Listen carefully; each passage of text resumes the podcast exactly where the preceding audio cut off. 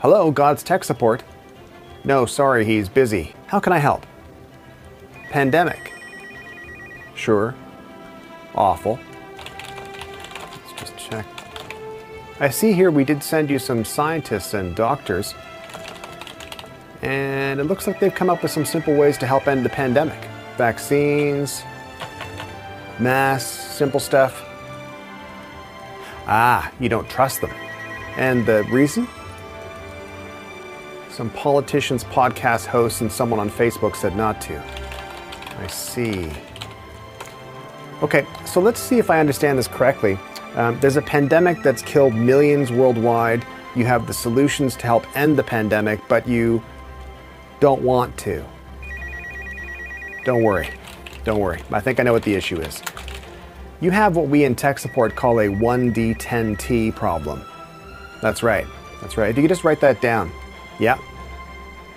one D ten T.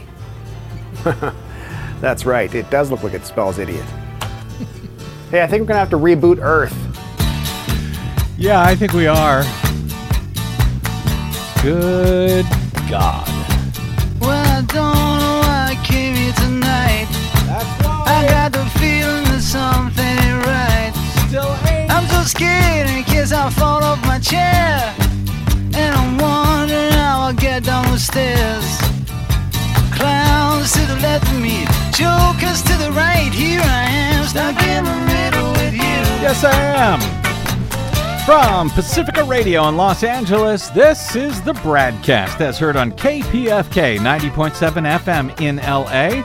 Also in California, in Red Bluff and Redding on K F O I, Round Mountains K K R N, and Eureka's K G O E. Up in Oregon on the Central Coast on K Y A Q, Cottage Grove's K S O, Eugene's K E P W. In Lancaster, Pennsylvania on W L R I, Maui, Hawaii's K A K U, Columbus, Ohio's W G R N, Palinville, New York's W L P P, Rochester, New York's W R F Z. Down in New Orleans on W H I V, out in Gallup, New Mexico on K N I Z, Concord, New Hampshire's W N H N, Fayetteville, Arkansas's K P S Q, in Seattle on K O D X, Janesville, Wisconsin's W A D R, and Minneapolis, Saint Paul's A M nine fifty K T N F. We also stream coast to coast and around the globe every day on the internets. On the Progressive Voices channel, Netroots Radio, Radio for Humans, F Y I Nation, Nicole Sandler dot com, Radio Free Brooklyn, Workforce Rising, No Lies Radio, Verdant Square Radio, Detour Talk, and, well, most fine podcast sites, blanketing planet Earth five days a week. I'm Brad Friedman, your friendly investigative blogger, journalist, troublemaker, muckraker, and all-around swell fellow. Says me from brad blog dot com. Well, if you thought that just because we are now into twenty twenty-two, a midterm election year, in case you haven't heard Desi Doyen, have you heard? This is I an have, election year. I know, I've yeah, heard. Yeah. It, well, if you thought that the uh, MAGA mob was going to be done pretending that the twenty twenty presidential election was stolen from them, despite any evidence to actually support that uh, that claim, well, I guess you don't know Donald Trump and his MAGA mob. Although uh, good news, good news may be here. There is some evidence that at least some of them may be at least a little embarrassed about all of this, given that the great state of Texas, yes, Texas, Desi's home state. Yep. Which decided just last September to carry out a so-called forensic audit of the twenty twenty election after being harangued to do so by Donald Trump.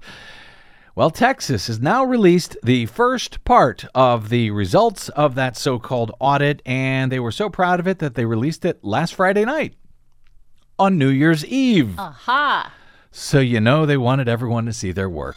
Uh, we will discuss that work shortly, and perhaps uh, more importantly, the entire concept of post-election audits, real ones, not what we have seen from so much of the MAGA mob to date, and how it is now even more imperative, frankly, that we figure out how to add transparency and actual public oversight to our elections before twenty twenty-four, or some very real stuff could hit the fan. Uh, I've been yelling and screaming about it for, oh, I don't know, going on twenty years now, but Uh, now it really matters. Yes, indeed it does. Uh, we will be joined uh, by... As at every election. Yeah. But yeah, it's it's even more imperative now. Yep. Get involved in your local elections. It's really good. We will be joined by uh, perhaps the nation's foremost expert of real post-election audits momentarily to discuss all of that. But first, very quickly, more than one hundred three thousand Americans were hospitalized with COVID nineteen on Monday. That, according to figures from Washington Post, it's the highest number since late summer, when the Delta variant of the virus triggered a nationwide surge in cases. That's a twenty-seven percent rise in COVID nineteen hospitalizations in the U S in the past week, while the daily average of new cases during that same period has more than doubled. But it is hospitalization numbers rather than infection numbers that better capture the impact right now of the pandemic, since so many people are now already vaccinated and they therefore are not being hospitalized in the same numbers in the bargain. The worst day of the pandemic for hospitalizations ever was January fourteenth of twenty twenty-one, when more than one hundred forty-two thousand were reported that day. But now we're over one hundred thousand, one hundred three thousand reported in one single day on Monday. We are starting to push that number, that record number, simply because the Omicron variant is so easily transmissible. Fewer hospitalizations per capita, but many more infected means we could soon see hospitalization numbers that are similar or even worse than what we've seen during the worst of the surges over the past two years.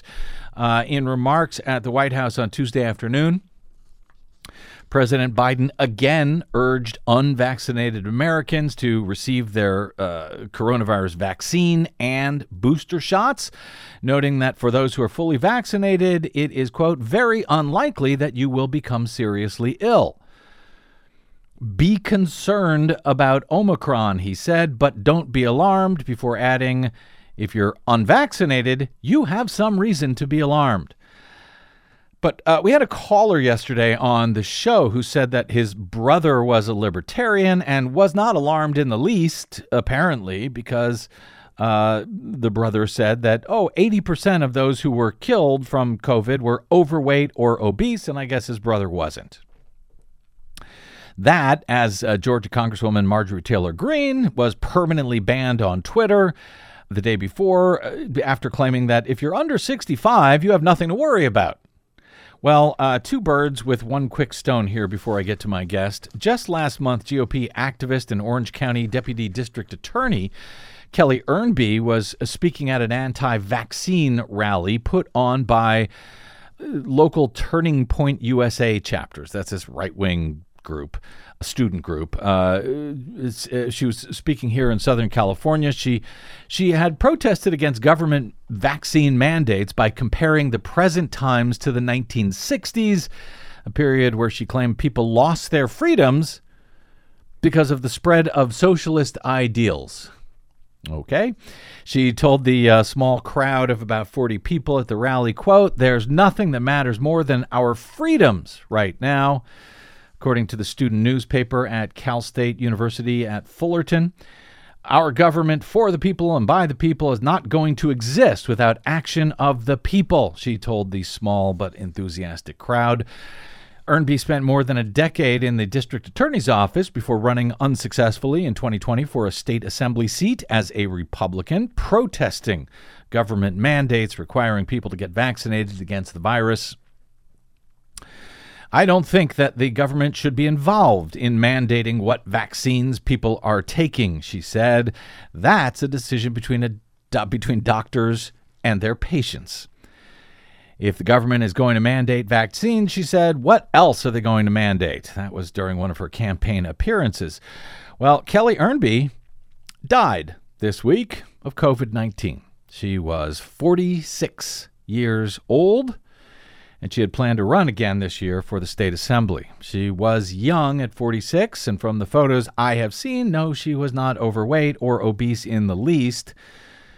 Uh, none of the news outlets covering her death mentioned any comorbidities that she might have had. She was a young woman, a young blonde white woman from Orange County. She was very passionate about her love for politics, for America, and the Republican Party, said John Fleischman, former executive director of the California Republican Party and also a longtime Orange County G O P activist. According to him, Ernby was readying another state assembly run when the two traded text messages just last week. She confided that she had fallen ill with covid nineteen, but Fleischman did not expect her to die, calling her passing sudden, as the uh, two had planned to talk this week. Condolences piled up for Ernby on Monday as community leaders memorialized her. Todd Spitzer, the Orange County District Attorney, mourned her loss as uh, calling her an incredibly vibrant and passionate attorney who cared deeply about the community we all fight so hard to protect. Patricia Wenskunas, founder of Crime Survivors, praised Ernby on Twitter for making, quote, public safety a priority. Really? Yep. So, listen, I know I'm a broken record here, um, but get your shots, people. I could I, I could tell one of these stories. I could tell ten of these stories every day on this show. We haven't done so for a while, but this is for reals. Get your shots. And if you've already had your first ones, get your booster shot. The next two to four weeks are going to be very, very rough. Hopefully Omicron burns out quickly, but we don't know that it will for sure.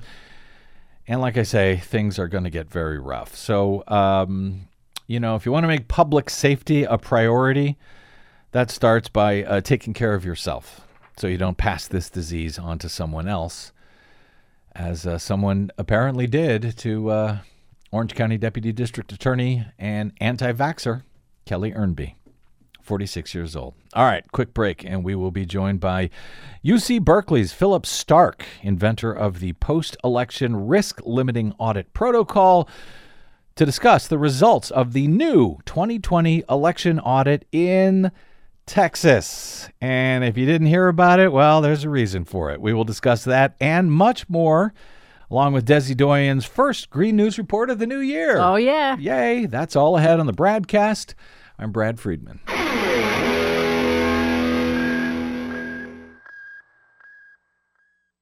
What the public hears on the public airwaves matters. Please help us stay on your public airwaves by going to bradblog.com slash donate to help keep us going. That's bradblog.com slash donate. And thanks.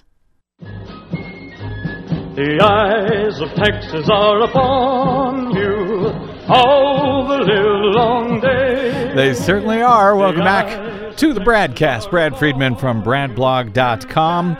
Back in late September last year, almost a full year after the twenty twenty presidential election, Texas election officials pretty much out of the blue announced that they were going to audit the twenty twenty presidential election results in four large counties in the Lone Star State.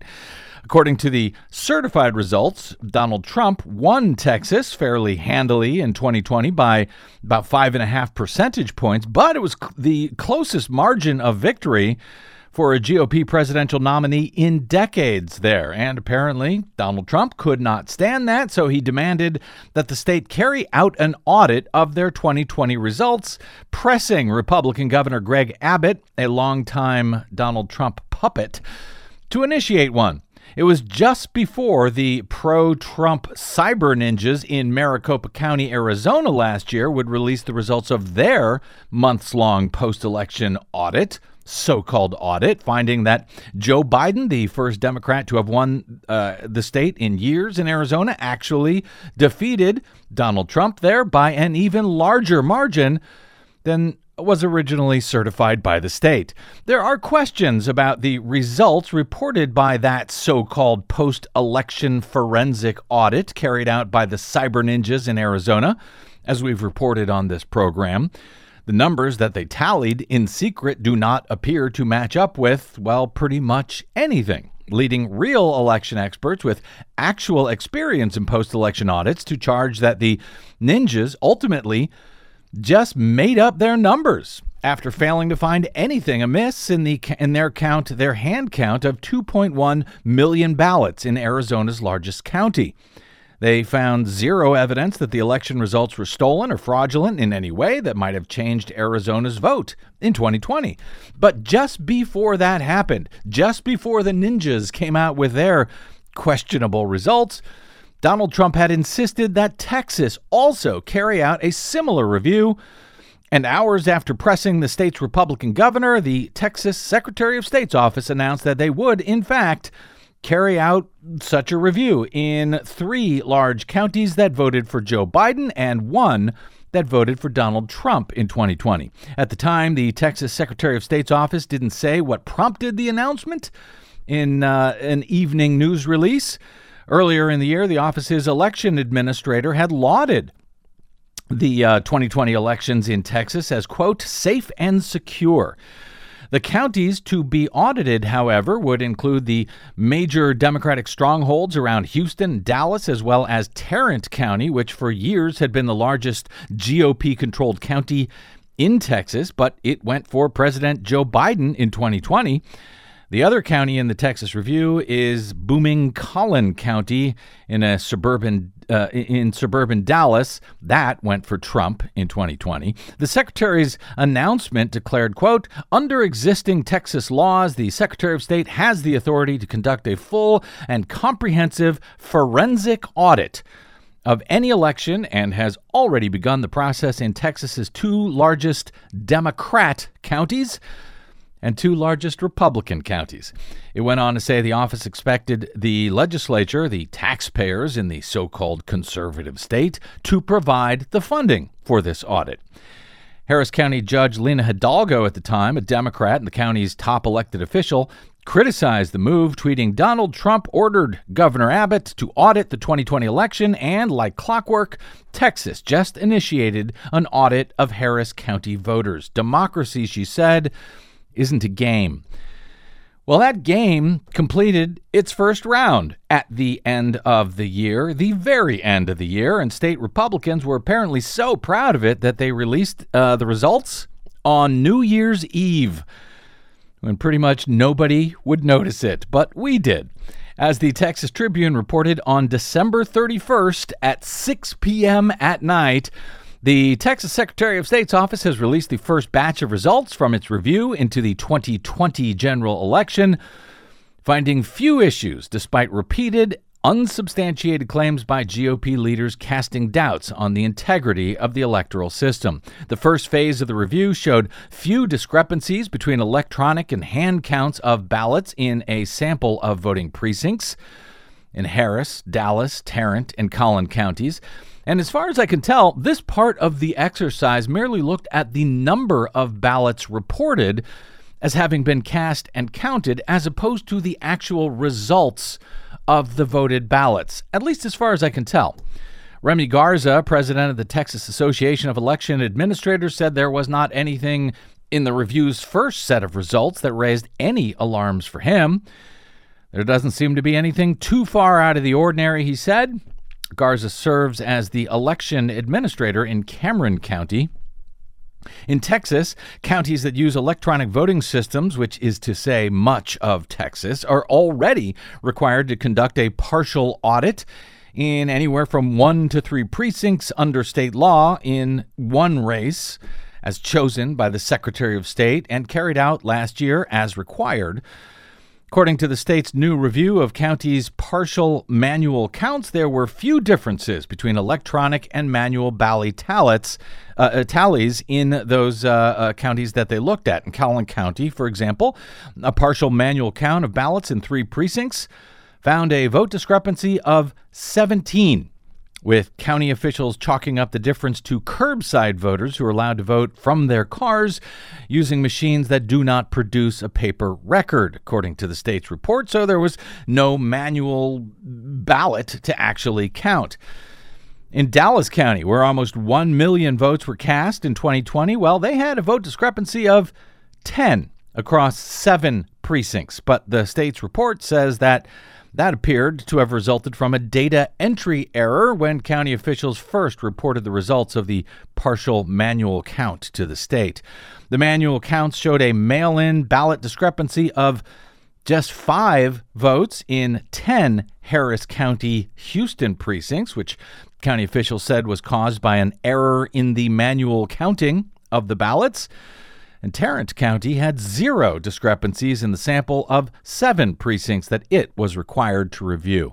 In all, at least in this first phase of the state's so-called audit, which also looked at the possibility of dead voters casting ballots, people voting in two different places, or non-U S citizens casting votes, pretty much nothing out of the ordinary was discovered, at least in the four counties currently under review, making up about four million of the eleven point three million votes cast statewide.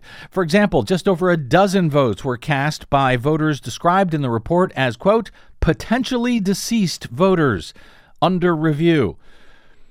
That made up about zero point zero zero zero six or six ten-thousandth of a percentage point of the votes that were cast in the twenty twenty general election that were cast by, quote, potentially deceased voters. Perhaps we'll find out if they were deceased or not in further reports. Some of the figures highlighted by the state, according to the Texas Tribune, either appear to be faulty or remain unverified. For example, the Secretary of State's office noted that it had sent counties a list of more than eleven thousand records of registered voters that it deemed, quote, possible non-U S citizens.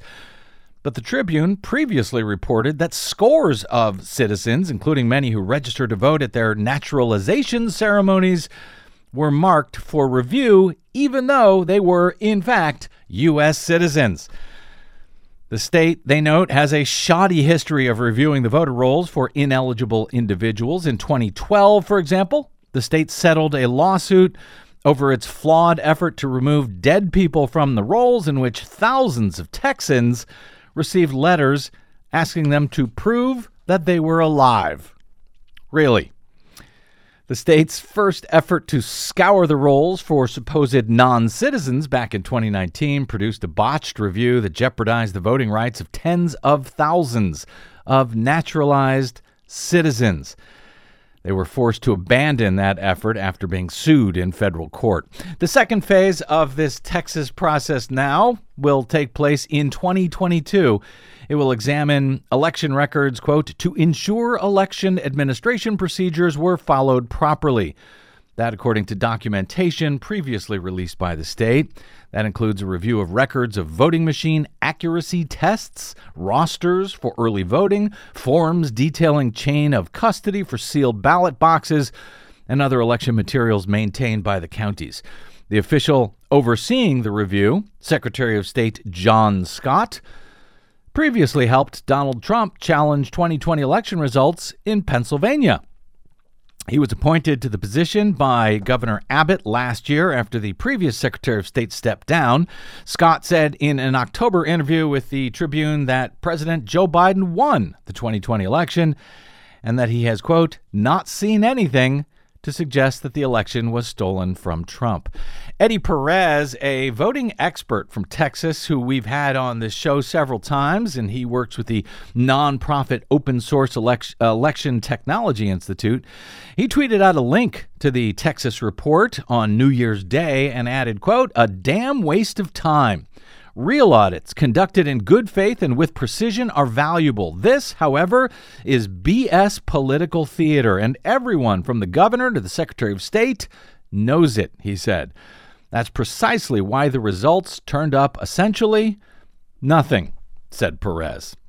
Of course, Arizona and Texas are hardly the only states still carrying out these post-election reviews, audits, forensic audits, audit theater, whatever you want to call them. Um, there is another something underway being described as a forensic audit in Wisconsin, for example. It's being overseen by the former Republican uh, state Supreme Court justice, guy by the name of Michael Gableman, who was such an embarrassment to his party, according to sources I've spoken to in the Badger State, that he was asked to not run again for the Supreme Court. That guy, Gableman, attended Pillow guy Mike Lindell's failed cyber symposium in South Dakota last year, where Lindell's uh, promised but never delivered absolute proof that the twenty twenty election was stolen by China, uh, well, was never delivered. Gableman, meanwhile, is being paid by Wisconsin taxpayers to carry out some exercise that has included threats to arrest several Wisconsin mayors if they review, refuse to come in and speak with him or turn over certain documents.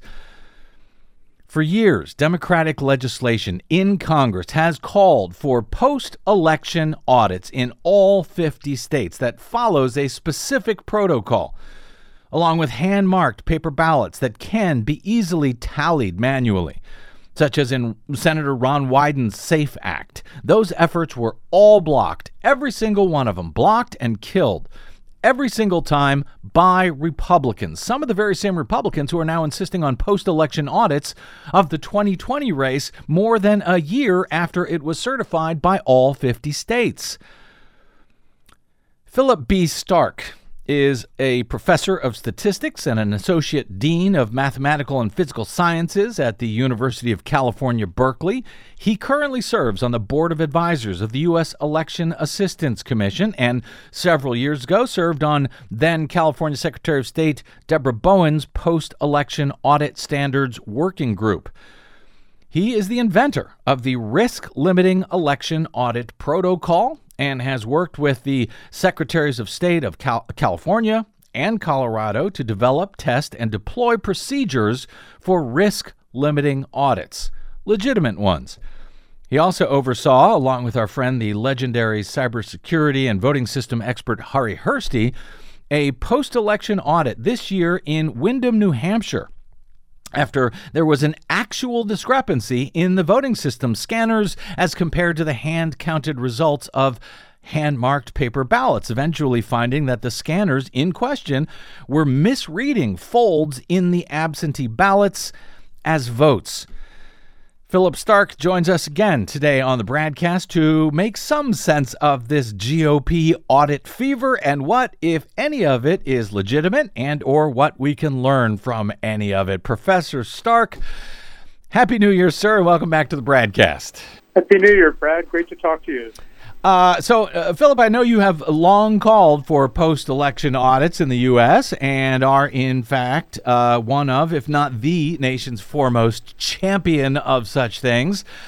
So I guess you must be very happy with all of this post-election auditing finally going on.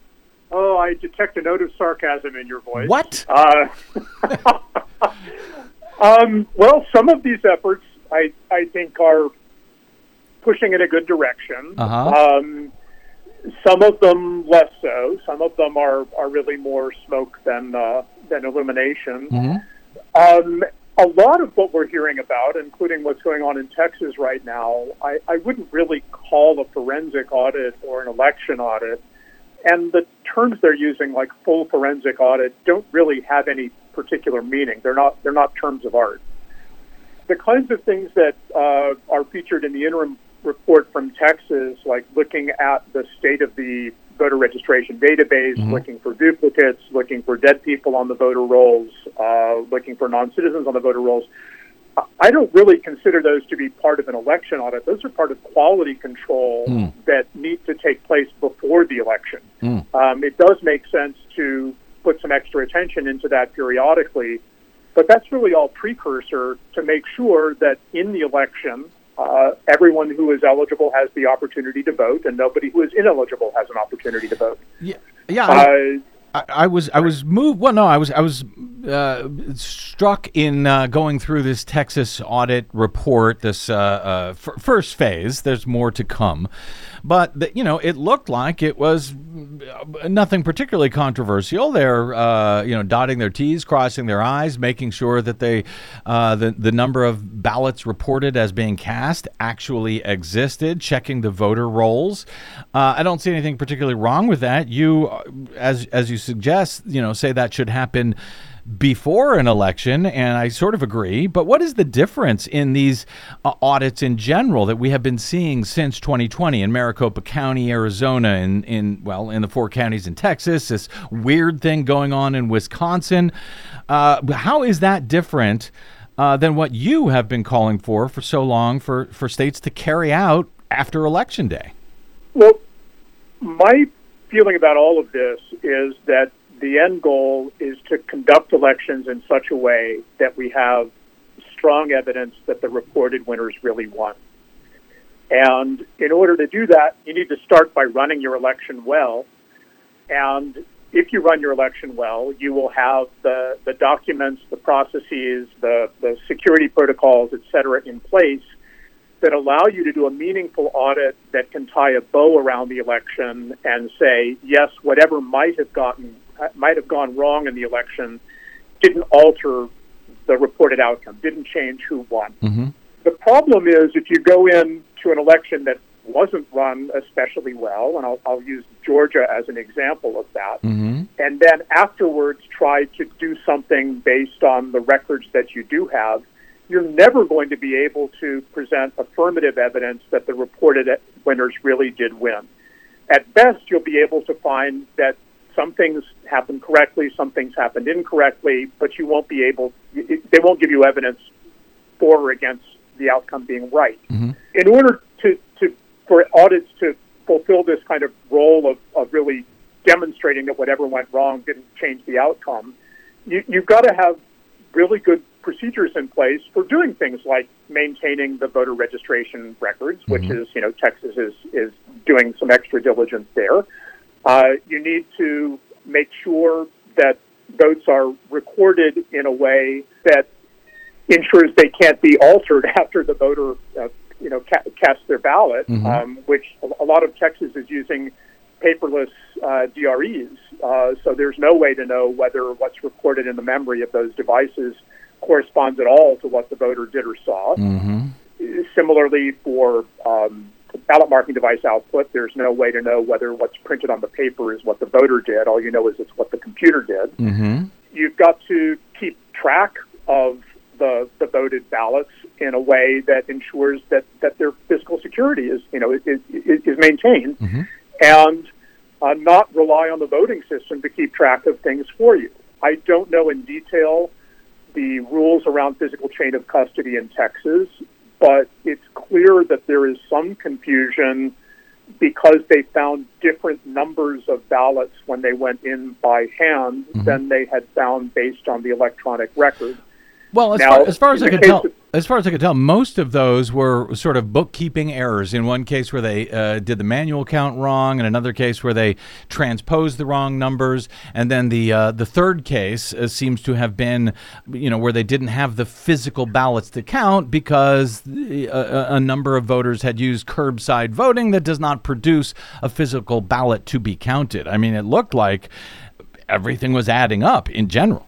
It, it could be there was also an element. I, I understand that because of uh, the way ballots are collected centrally, or perhaps because of vote centers, they needed to hand sort mm-hmm. an enormous number of ballots into the precincts that they were supposed to have come from. And that is likely to be a very error-prone process. Mm-hmm. So it's kind of hard to know what's disconnected from what. Mm-hmm. The kind of cross-checks one would like to see is to look at the voter participation and check whether there are more ballots of a given style or fewer ballots of a given style than there are voters who showed up to vote on ballots of that style. Mm-hmm. So this kind of cross-check on voter participation, poll book reconciliation, uh, ballot accounting really should be routine in every election and should be part of the canvas. I, you know, and I, I just don't know enough about how Texas conducts its elections to know whether it is routine, but this after you know, this post-check doesn't seem to have quite, you know, quite tied tied that together. Well, one of the uh, things that the Texas audit report notes is that under state law, quote, counties are required to conduct a manual count in at least one precinct of the election precincts or in three precincts, whichever is greater, in which an electronic voting system was used in a general election. The Secretary of I State. Yeah. I think it's one percent or three, whichever is bigger. Yep. Right. Oh, one percent. You're right. I said precinct. You're right.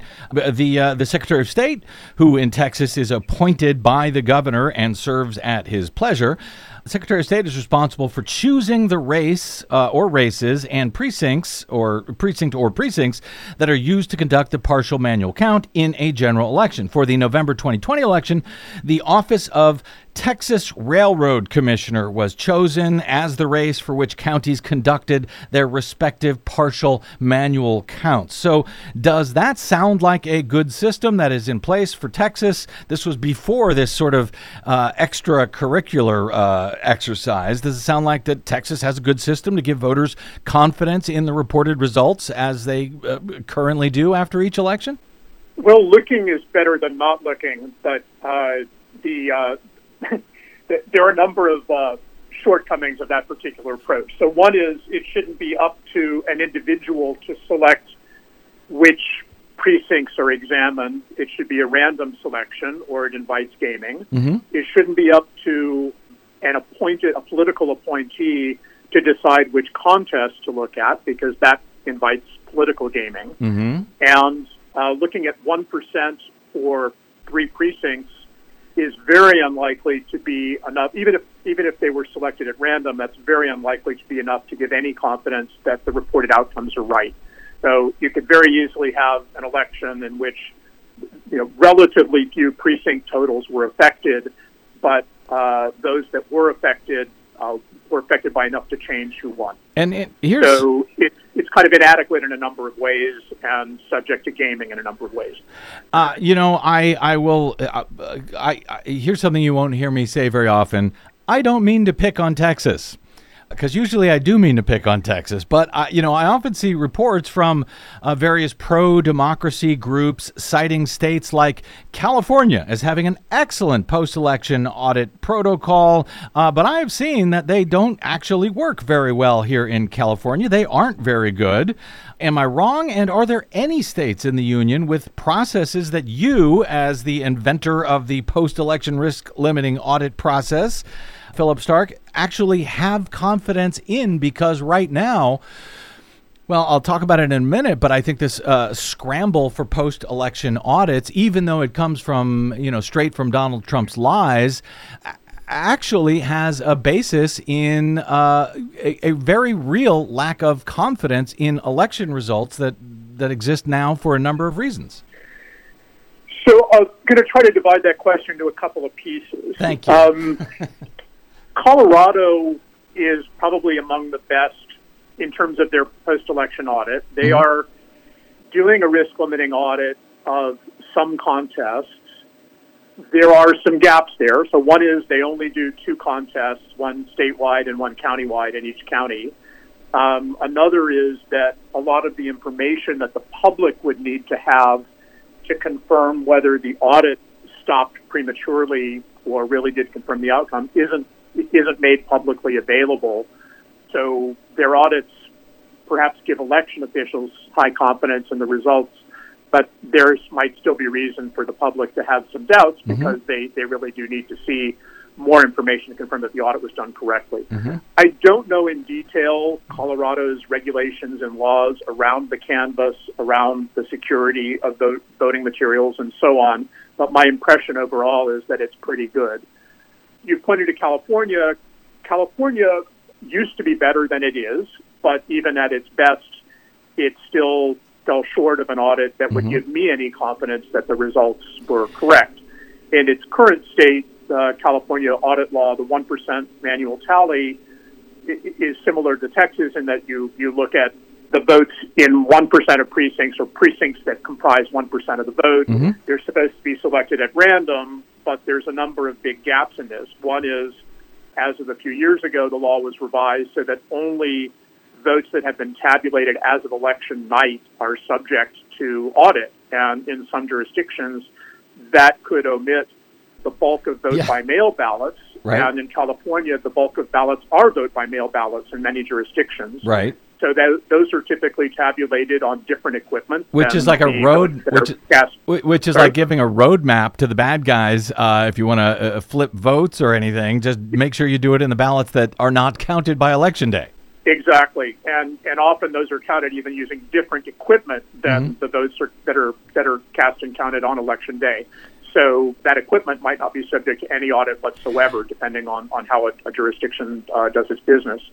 I think, um, I, and then you know, the other issue is that the, the amount of auditing really uh-huh. ought to be sensitive to the margin. You need more auditing for tighter margins because smaller errors can change the outcome.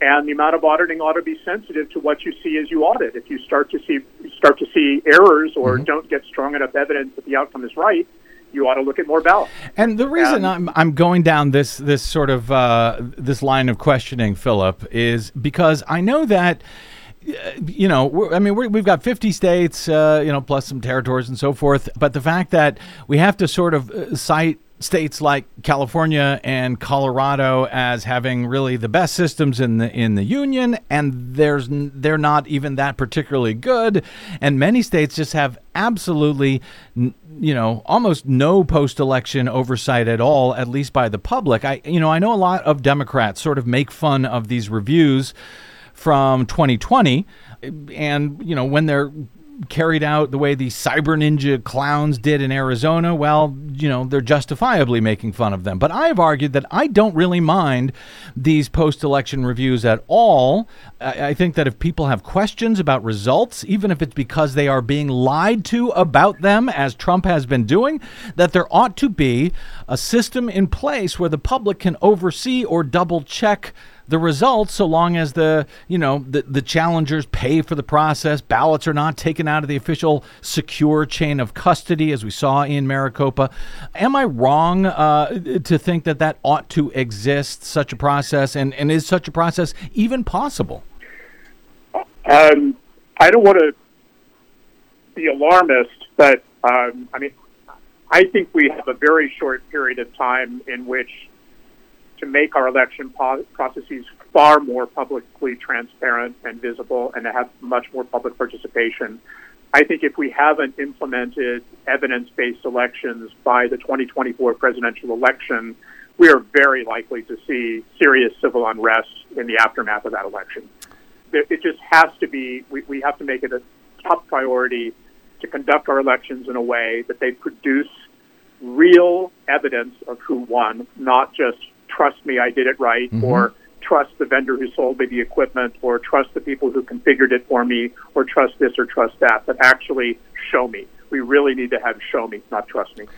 I, and and you hit on exactly the point that concerns me. You know, I think that uh, now that we use computers to tally votes pretty much everywhere, the, the public really has no way of knowing in most cases if the computers tallied them correctly. And uh, that makes it, of course, more difficult to have confidence in the election results. But it also opens the door to charlatans like Trump and the MAGA mob to pretend that the results were fraudulent. Because, you know, it, it's it's so difficult to prove it one way or another. It is so difficult to to actually see the results that are counted in secret on computers. You know, it's sort of the worst nightmare that I've been fighting like hell to avoid for so many years. And while it's not a, a, a panacea, I kind of feel like transparency and public oversight ultimately are the only thing that is going to save us, uh, that can change the trajectory from uh, where we now seem to be headed, as uh, as you note, uh, towards twenty twenty-four. I completely agree. Uh, and by public oversight, I want to emphasize that we don't mean oversight by partisan legislators taking over county election boards or mm-hmm. something like that. We're really talking about the public, you know, being there, being able to watch the counts, being able to look at records to verify that the, the ballots were kept secure, look at records to verify that the number of people who cast ballots matches up with the number of ballots that were received, that uh, and so on. It really needs to be transparent because otherwise, as you said, there's no way to prove or disprove fraud. Yeah. I mean, I've seen nothing to alarm me or concern me about uh, the twenty twenty election results, that they were wrong, at least on the presidential level. We can talk about congressional races uh, and Senate races another time. But, uh, you know, I, I've seen nothing uh, to alarm me. But because it's all so secret, it makes it easy for the bad guys to come in and make all sorts of claims that are very difficult to prove one way or another. Uh, finally, Philip, and I've only got a, a minute here, but I, I fear that, you know, this pushback from Democrats we're seeing against this, yes, idiocy by Republicans in many cases when it comes to the, these so-called post-election audits, that it means that we're going to see less oversight rather than more. That, you know, Democrats right now don't even seem to want to talk about public oversight of elections, concerns about voting systems anymore, I think for fear that will it will add, you know, food for fodder to the MAGA mob. Do you see a similar pattern there, and do you share my my concern, my fear? Yeah, ab- absolutely. I, I mean, a- after the twenty sixteen election, the Republicans didn't want to look. After the twenty twenty election, the Democrats don't want to look. If you like the answer, you don't want to look too hard. Um, I, I think that's a, just a terrible mistake. It allows uncertainty to be weaponized, which is what we've seen in the aftermath of the twenty twenty election. The, the fact that a system is vulnerable does not mean that it was exploited. Mm-hmm. But we ought to build our systems or run our systems in a way that if they, if a vulnerability was exploited, we can catch it and correct the outcome before it becomes final. And we know how to do that. It is a solved problem. It is not rocket science. It does involve a lot of shoe leather, and it involves not trusting the computers on the whole. It requires public transparency and all the things we've been talking about. And I hope that some state legislatures rise to the occasion and, you know, decide to do evidence-based elections in time, at least for twenty twenty-four, if not the midterms. Yeah, because they're certainly having trouble doing it in Washington, D C, so it's going to be left up to the states to pull this off. And you're right, it allows uncertainty to be weaponized. I think you nailed it there. Philip B. Stark, professor of statistics and associate dean of mathematical and physical sciences at the University of California, Berkeley, and the inventor of the risk-limiting post-election audit protocol. You can find uh, his. Uh, you can find him, and you should follow him, by the way, on the Twitters at Philip B. Stark. Uh, Philip, always great speaking with you, my friend. I look forward to doing it again in the very near future if there are any more election issues uh, that uh, happen to come out along these lines. Uh, thank you, Philip. Thanks so much for having me on the show, Brad. Just to, I've actually resigned my position as associate dean, but I'm but I'm still a professor. So. Is that right? Okay, I'll cross it off the uh, the bio sheet here. Clearly, he, he couldn't hold a job. Thanks, Philip. Happy New Year, my friend. Thank you. All right. Take care. You too. Thank you. Thanks. Okay, we're running late. Quick break here, and the Green News Report. Desi Doyen is next. Yay. I'm Brad Friedman. Don't touch that dial.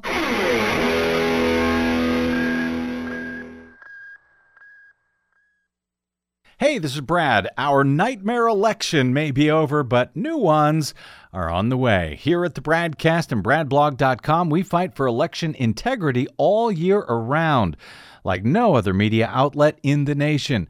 But of course, we need your help to help us remain on your public airwaves and completely independent. Please help us continue that fight over your public airwaves by stopping by brad blog dot com slash donate. And thanks. I'll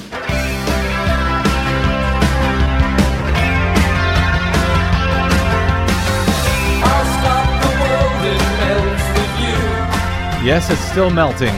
Yes. Uh, unfortunately, it's still freezing uh, in many parts of the of the globe, and including the country. Uh, Des, a few weeks ago, I don't I don't know if it was a Fox, it was on Fox News or or people on Twitter. Maybe it was both. I saw a photo of folks in a traffic jam somewhere, trapped in a snowstorm. The caption read something like, "How would you like to rely on an electric car now?" Yes, that was or a Facebook such, meme that yeah. went around, and of course, it's all B S. Well, you know, we couldn't get into it in today's Green News Report, but yes, it has happened again in Virginia, with drivers trapped behind a jackknifed semi on Interstate ninety-five south of D C as rain and then nearly a foot of snow fell in the area, stranded folks in both directions across a forty-mile stretch. forty miles uh, in both directions. Some for nearly twenty-four hours were stranded in freezing temperatures. Yep.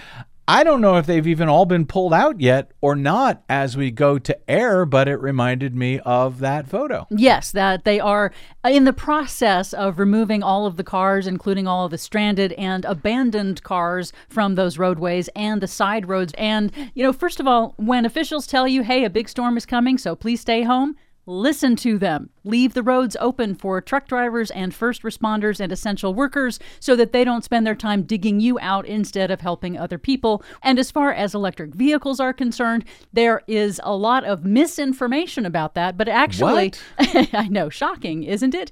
So there's lots of evidence now that E V drivers that are stuck in the snow would do as well, possibly even better than internal combustion engine car what? drivers. And one good thing about it being an E V driver in a snowstorm is that you don't run the danger of breathing in your car exhaust. Uh-huh. There was a Tesla driver in Norway who ran a test. He posted it all on YouTube where he sat in his car in a snowstorm in fourteen degree weather for twenty-four hours. And he said, look, my Tesla is doing just fine. I've used maybe half the battery. No danger yeah. at all whatsoever, because an electric car doesn't really use much energy right. at all when it's just sitting there, right. even for the heater. He said you'd probably get even more battery. Battery life if you turn off the touchscreen. Yeah, and I, you know, saw reports out of the Virginia with people saying, "Oh, they were scared to death because they were running out of gas." Yeah. So, uh... So, yeah, stay off the roads when there's a storm coming, and now is a great time to ensure that you have a car survival bag in your car, because extreme weather is definitely getting worse. And stay off of Facebook, where they post those stupid memes. Yes. Uh, trying to help big oil uh, to continue killing the planet. Yep. That's all it is. All right. Speaking of, let's get to it. Our latest Green News Report. This is not some future threat that we have to deal with at some point someday, but this is here and now. Colorado's Marshall Fire, now the most destructive in state history. Weather officials say the rain this month alone has been six times greater than average. twenty twenty-two kicks off with record-breaking extreme weather, plus... It is just flooding the street with uh, fecal matter and toiletries just going down, and the odor is really, really bad. Southern California beaches closed after sewage spill triggered by heavy rains. Well, Happy New Year. All of those stories and more straight ahead. From Brad Blog dot com, I'm Brad Friedman. And I'm Desi Doyen. Stand by for six minutes of independent green news, politics, analysis, and snarky comment. A virtual reality world looks increasingly appealing, since in actual reality, the world is still trying to kill us. Yes, it is. This is your Green News Report.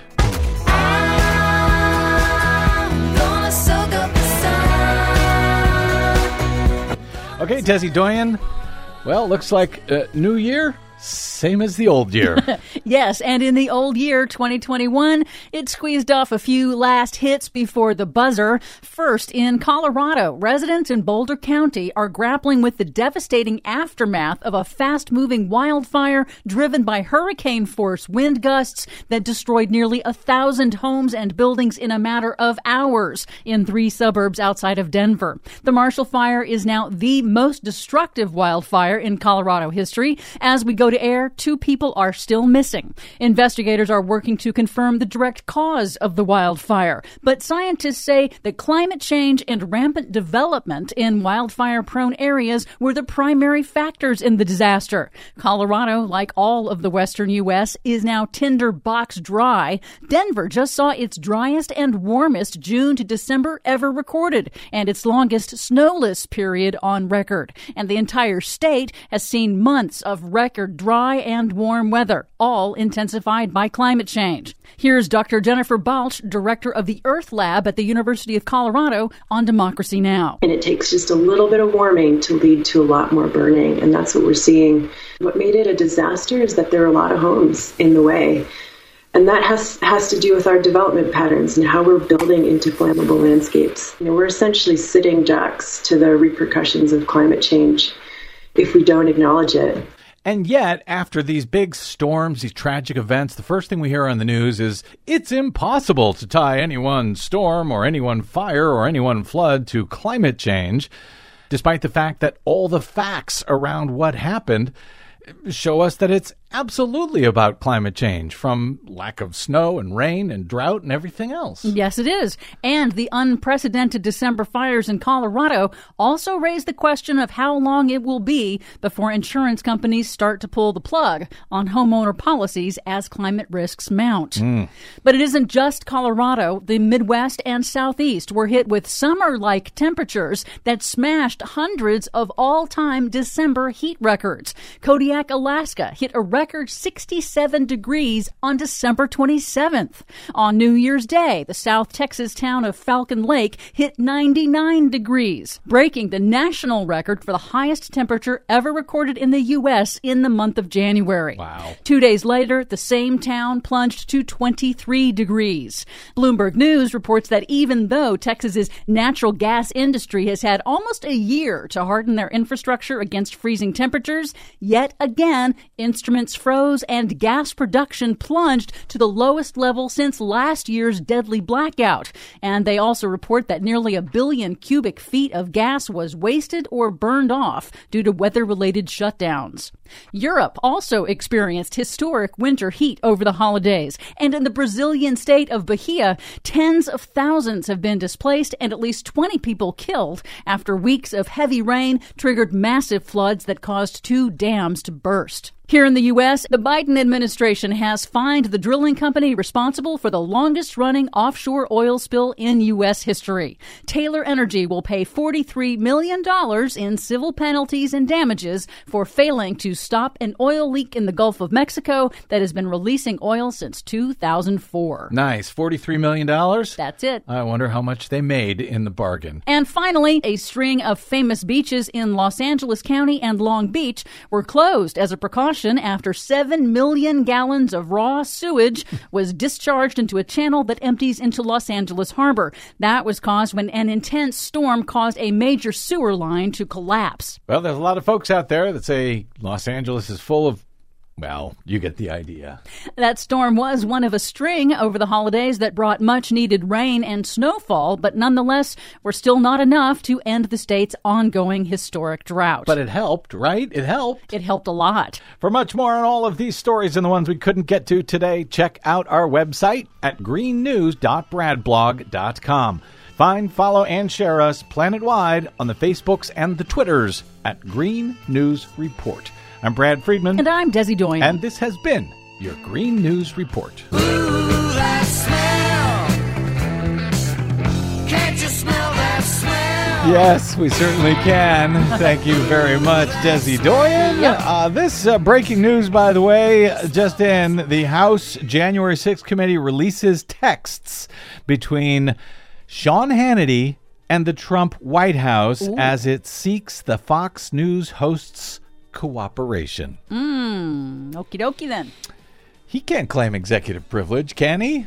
Just wait for it. The story will continue, I suspect. Thank you very much, Desi Doyen, our producer. Thanks to our guest today, U C Berkeley's Philip B. Stark. And my thanks to all of you for spending a portion of your day or night with us. If you missed any portion of today's program, download it anytime for free at brad blog dot com. That, of course, is made possible only by listeners like you who help us stay on your public airwaves and do all of this. Great time at the start of the year to sign up for an automated subscription of any amount you like at brad blog dot com slash donate. Drop me an email if you like. I'm Bradcast at brad blog dot com. And on the Facebooks and the Twitters, I am the Brad Blog. See you there until we see you here next time. I'm Brad Friedman. Good luck, world.